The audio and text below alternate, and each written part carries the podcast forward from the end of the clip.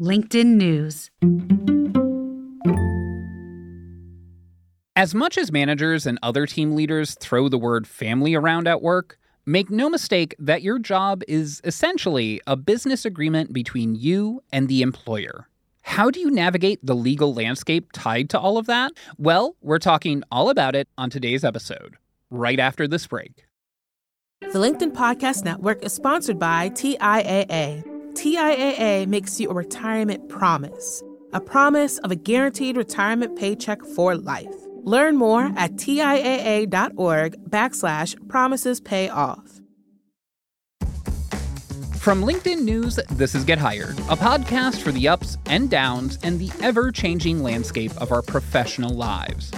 I'm Andrew Seaman, LinkedIn Senior Managing Editor for Jobs and Career Development, bringing you conversations with experts who, like me, want to see you succeed at work, at home, and everywhere in between.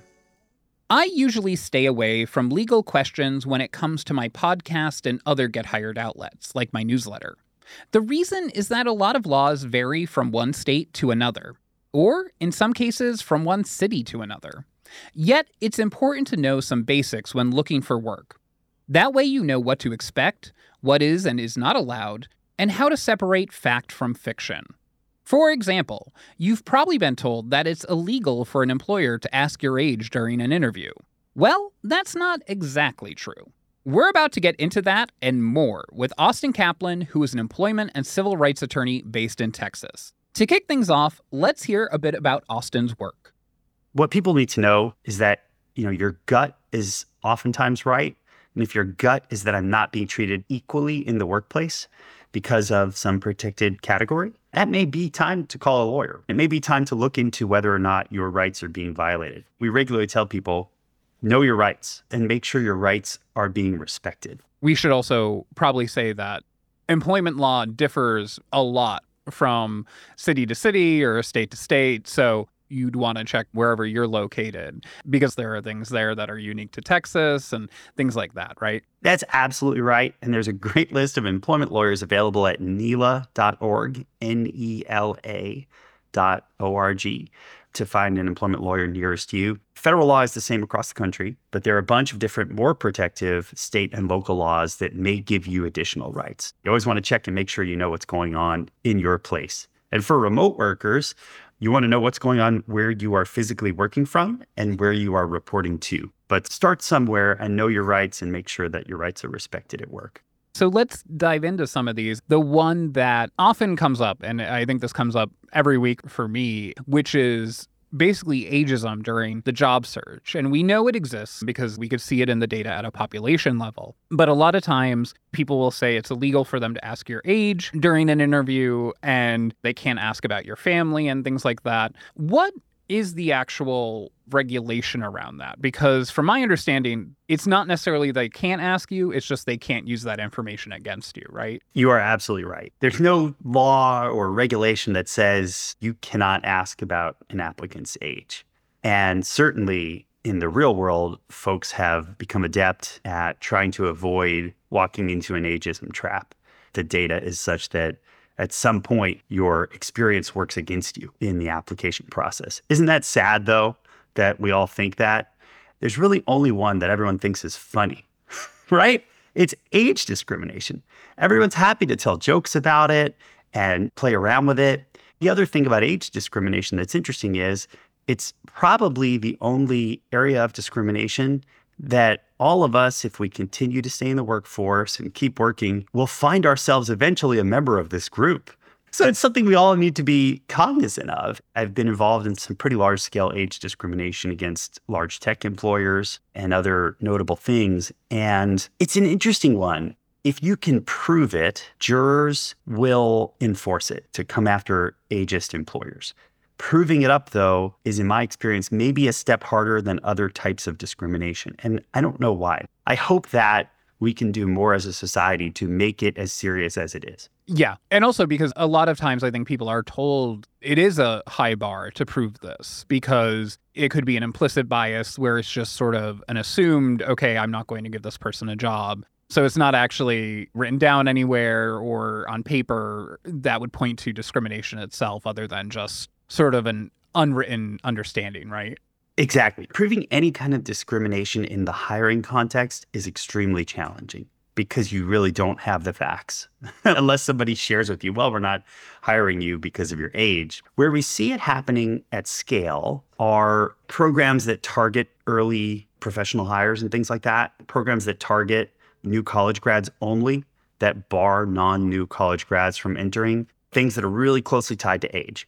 So we've seen some enforcement in those spaces. But on a one on one, it is really, really, really, really hard. To prove it up from the lawyer's chair, you essentially need to be able to show that you were so much more highly qualified than the candidate that they selected.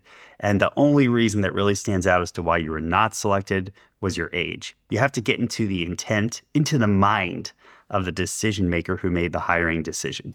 And in the hiring context, unlike the firing context, you just don't have a lot of data as an applicant. How do you get that data? Essentially, age discrimination is super interesting. It's illegal under federal law. It only applies to employers who have 20 or more full time employees. This is the federal law. And the damages work a little bit differently too. So if you prove up a case of age discrimination, you can recover your back pay, so the amount of money you would have made if they hadn't, let's say, fired you because of your age, essentially in what's called liquidated damages.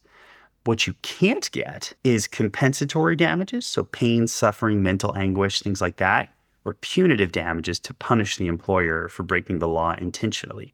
So in age cases, for it to be something you're going to bring to court, it really works well if it's a sort of career ending maneuver right? You've been with a company for a long time, they fire you, you have specialized knowledge, and you can't get another job because of what happened. That can be super significant in terms of the amount of money at stake. But if you find another job immediately, then you can't get pain and suffering, mental anguish, or punitive damages. Oh, interesting. And also something else that pops up quite a bit during hiring. And I think people are more aware of it now, which are non competes.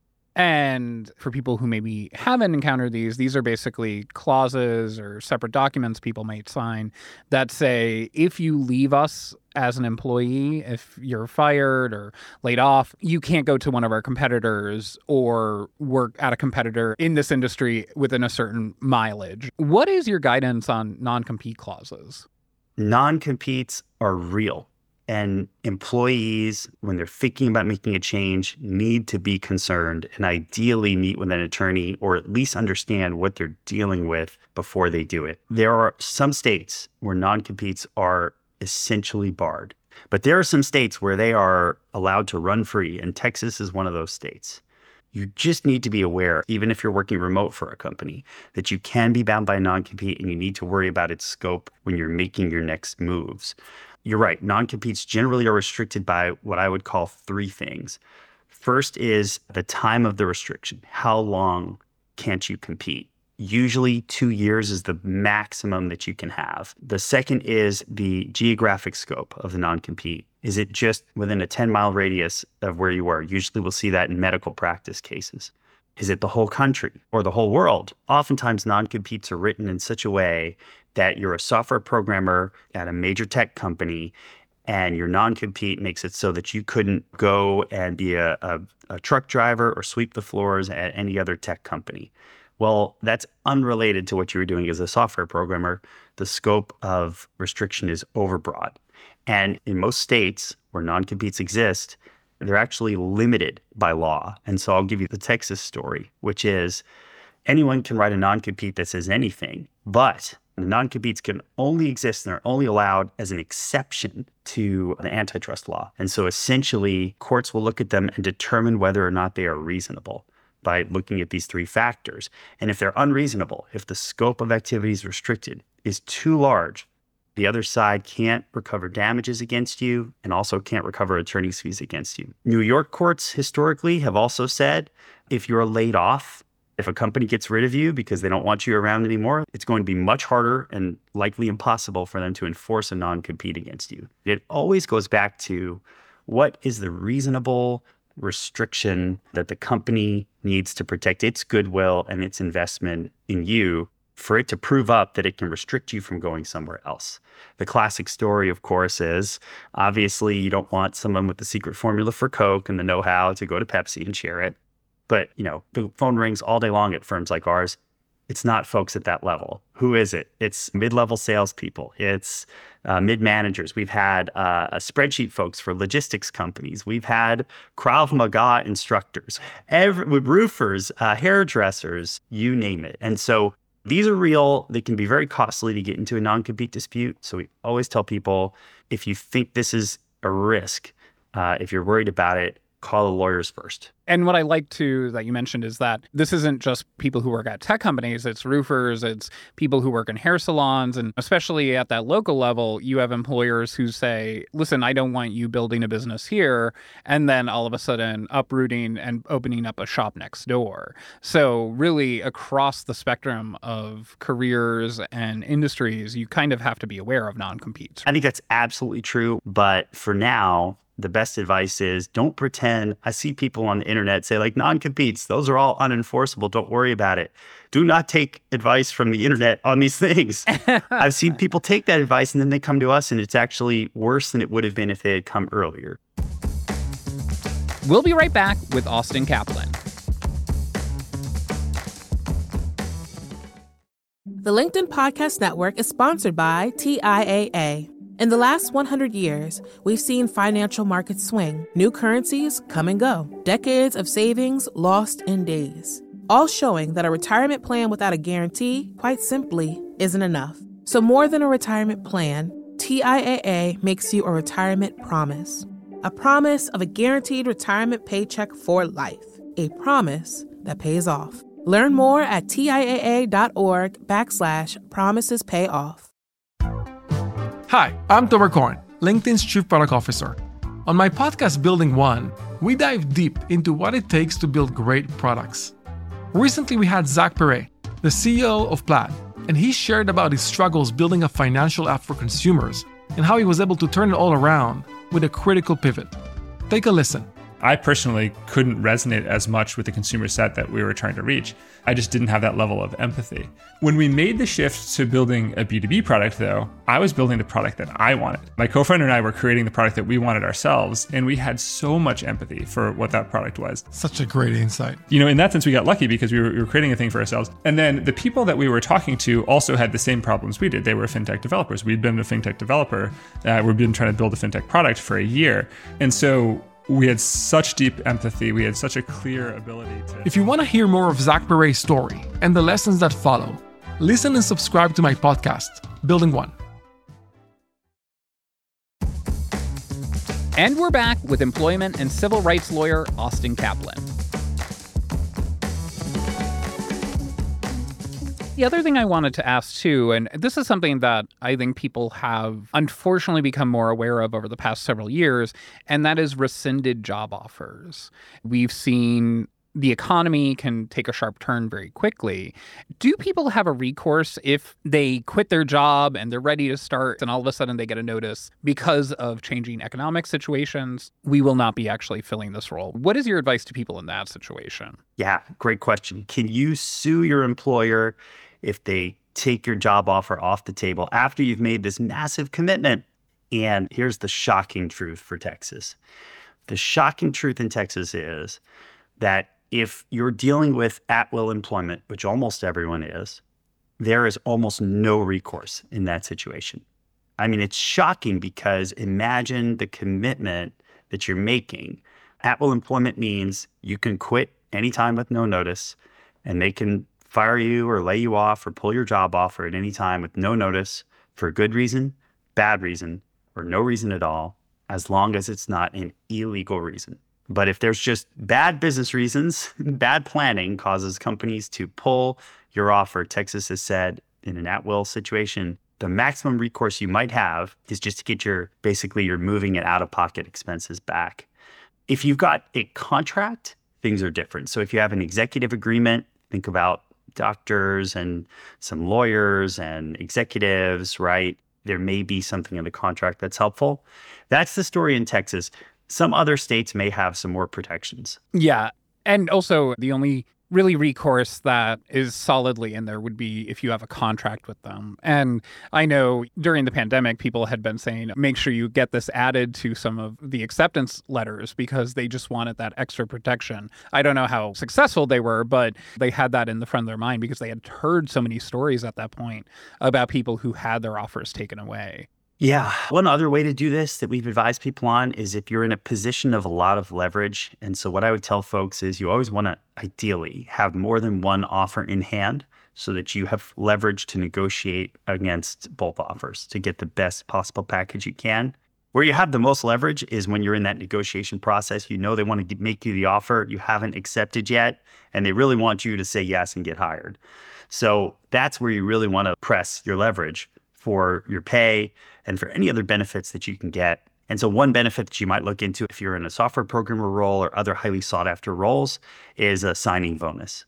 And that can help if you get the signing bonus and it's paid or prepaid and then the offer is pulled, at least you have some automatic income to cover your expenses during the period of time when you're job searching once again. So, if you can get things baked into your offer letter prepaid, that's a better place to be. Sometimes we can still, even without the law on our side, negotiate if offers are pulled for some kind of a sort of severance. Some companies have, better companies have offered that. Yeah. And also because even though sometimes companies are sort of those faceless entities, there are also sometimes just people behind there and they understand what they've done. So you always sort of hope for the goodness of humanity we see lots of disputes, but I think the majority of things work themselves out with the goodness of humanity and without the need to have a lawyer in pocket to do it, which is great. I think where people end up talking to a lawyer is when that fails, right? Or it's just not going to work out.